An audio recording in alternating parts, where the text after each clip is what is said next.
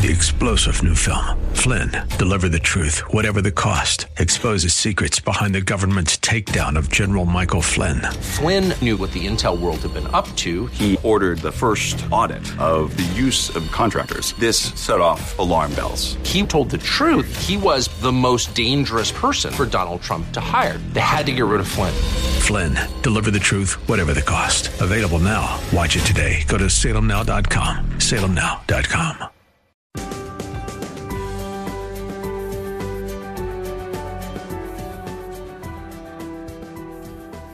Like Bob on Facebook at facebook.com slash Bob Burney Live.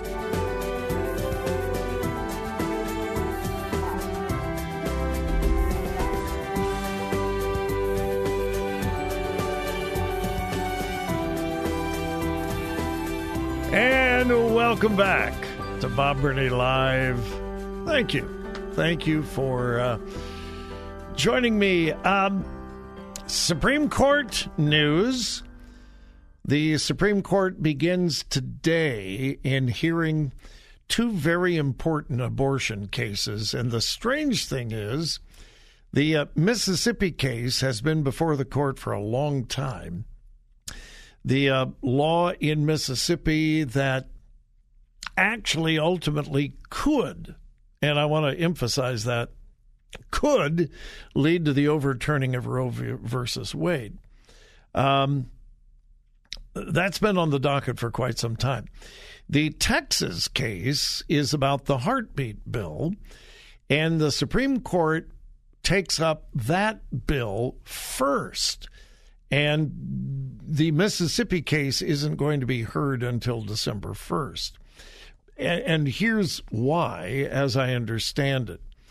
The um, the Texas bill, the Supreme Court is not at this point dealing with the constitutionality of the law itself, only the right of organizations to sue the state of Texas uh, concerning the heartbeat bill. Uh, Planned Parenthood, ACLU, and some other organizations, some pro abortion groups are trying, including including the, the Justice Department of the United States, because President Biden said he was going to put the full force and weight of the entire U.S. government uh, to try to overturn the Texas law so that they can kill innocent unborn babies.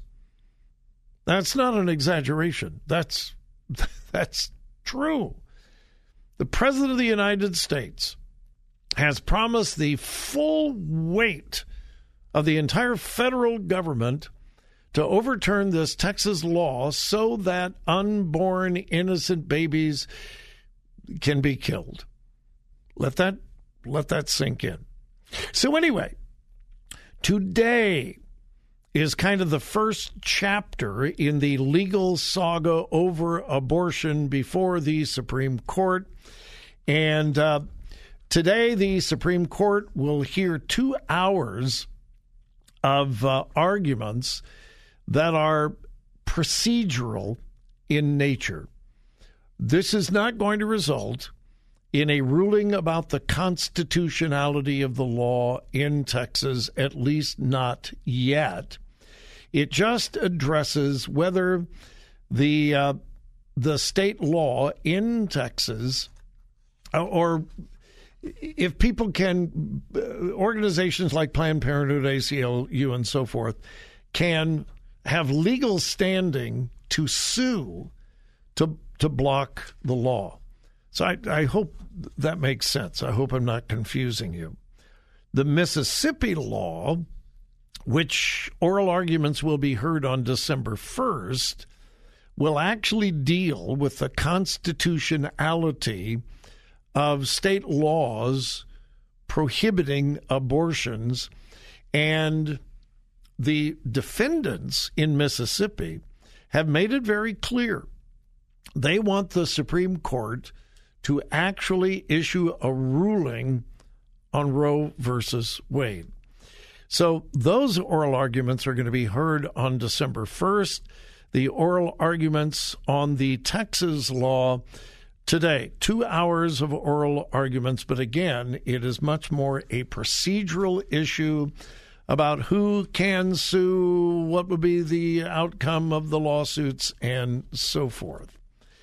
Um, now, something else important concerning the Supreme Court, sandwiched in between the uh, the oral arguments concerning the Texas law today and the Mississippi law on December 1st will be a report sometime in November from President Biden's Supreme Court Commission.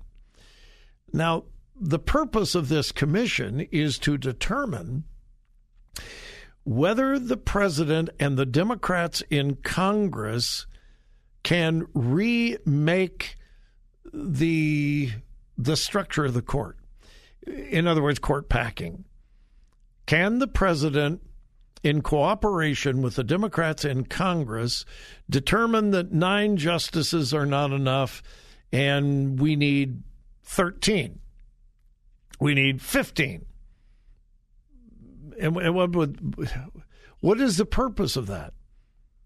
To change the political ideological makeup of the Supreme Court so that the left wing liberals can immediately pass a bunch of laws and realize that if those were to go to the Supreme Court, they would then have a liberal majority rather than a conservative majority.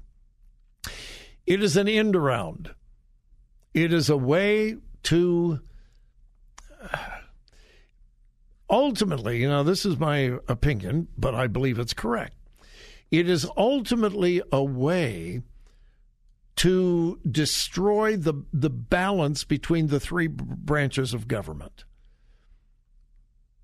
According to the U.S. Constitution, the three branches of the federal government are to be co equal the executive, the legislative, and the judicial. It is a series of checks and balances. Uh, we have elections. The president uh, determines uh, who is appointed to the Supreme Court in the case of a vacancy. And there is a check and balance between the judicial branch and the executive branch. And then, of course, the legislative branch has to confirm the uh, candidate nominated by the executive branch. If this Supreme Court Commission sometime this month releases their report and says, "Yeah, you know, we need to we need to change the uh, makeup of the Supreme Court." Uh, the country has grown, the population has grown, and so we need more than nine justices. Let's have uh, let's have fifteen justices. Well, who would appoint those extra justices? A Democratic president who obviously would nominate liberal justices. So you would absolutely destroy the balance of the three branches of government. You would give the executive branch almost ultimate power over the makeup of the Supreme Court.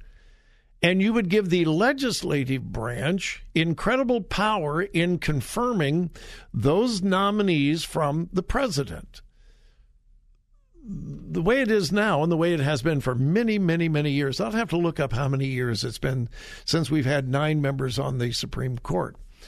But the way it's worked, the Supreme Court justices serve for life or until they resign. The legislature doesn't remove them, the president doesn't remove them there is this natural process. They serve until they are no longer able to, and they resign or they die. And at that time, whoever is president and whatever party he represents has the constitutional right and privilege to replace that individual. And it's fascinating that the Democrats and the liberals had no problem with the nine justices and a president choosing Supreme Court justices of their own persuasion. They have had no problem with that until the Supreme Court became something that they didn't like. And so now they want to pack it, they want to change it. Most of what I'm hearing is that even though President Biden put this commission together, from what I'm hearing, they are not going to recommend increasing the number of justices. But we don't we just don't know. So there's a lot going on in November and December with the Supreme Court. Uh, today, oral arguments for the uh, heartbeat bill in Texas, but again, not the constitutionality of the law itself, but the constitutionality of suing the state of Texas concerning that law passed by the people of Texas. December 1st, the Mississippi abortion bill, sandwiched in between the report from the Supreme Court Commission. So, just a lot to keep our eyes on between now and the end of the year. And I will do my best to keep you informed on what's happening.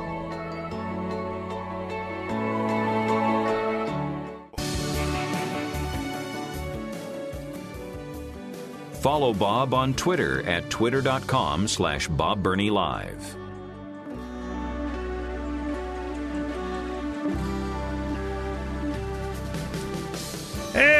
Welcome back to Bob Burney Live. We were just talking about the Supreme Court, Texas, and so forth.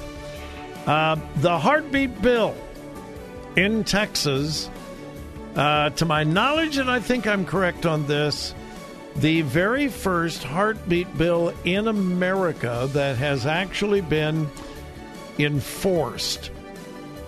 There are many states around America, including Ohio, that have heartbeat bills on the books, but in each case, except for Texas, a federal judge has stepped in and said, nah, no, no, no, it's unconstitutional and uh, blocked the law from being um, enforced.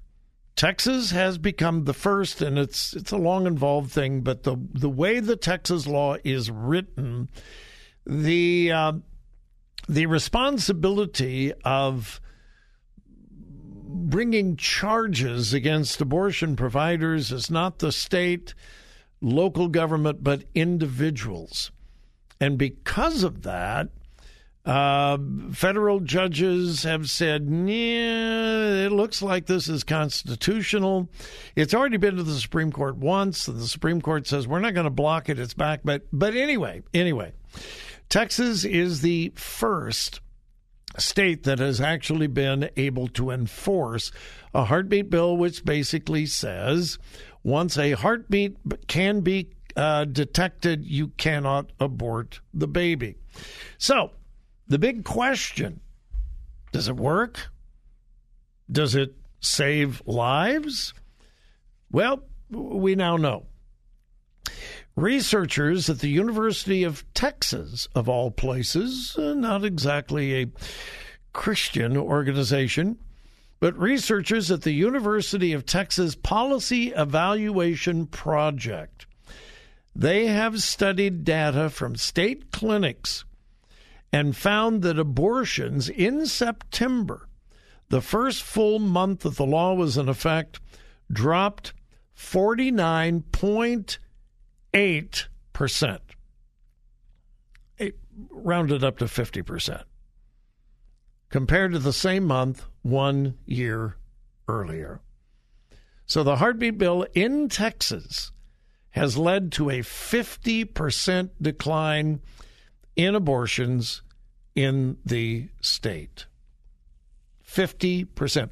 You say, well, shouldn't it be 100%? Yeah, well, technically, yes. But, uh, quote, the 49.8% decrease is larger than the 13% decline that occurred following the 2013 implementation of an omnibus abortion bill, which was HB 2, which required physicians uh, that did abortions uh, get hospital admitting privileges and so forth. We've had similar legislation here in uh, the state of Ohio. So here's the bottom line there have been many laws passed across America limiting abortions, making it more difficult. None of these laws that have passed, pro life laws, many of them passed here in Ohio, none of them have led to a 50% decline in abortions. That is incredibly, incredibly significant. And that's why the, um, the Supreme Court making a determination, and by the way, this is a fast track. Um, when they uh, hear oral arguments on December 1st about the Mississippi law, a decision will probably not be handed down until sometime next spring. Um, but this is a, a fast track consideration. So uh, the experts, and I'm not one of them, the experts are predicting that it will be just a few days or maybe a week uh, before the Supreme Court makes a decision as to whether the state of Texas can be sued over this law. And then we'll see where that goes. Um, as science progresses, as we know more about unborn babies, as ultrasound technology continues to improve, as we learn more about DNA and genetics, in, in other words, the more s- true science we understand about babies, birth, gestation, the more we learn, the harder it is to be pro abortion. I say this constantly. Real science never contradicts the Bible. Never. Sooner or later, eventually, real science catches up with biblical truth. And that's certainly the case with abortion. In spite of the fact that we have the most pro abortion president in American history, science is on our side. All right, quick break. We'll be back with the five o'clock hour. Three star general Michael J. Flynn, head of the Pentagon Intelligence Agency, knew all the government's dirty secrets. He was one of the most respected generals in the military. Flynn knew what the intel world had been up to. He understood its funding. He ordered the first audit of the use of contractors. This set off alarm bells.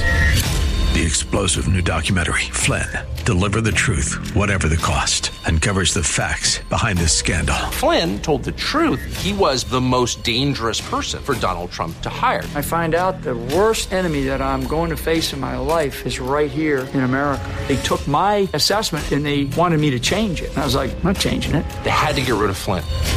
With in depth interviews, archival footage, and never before seen personal records of the man behind the headlines. I just felt like I was drowning. Flynn, Deliver the Truth, Whatever the Cost. Available now. Watch it today. Go to salemnow.com. Salemnow.com.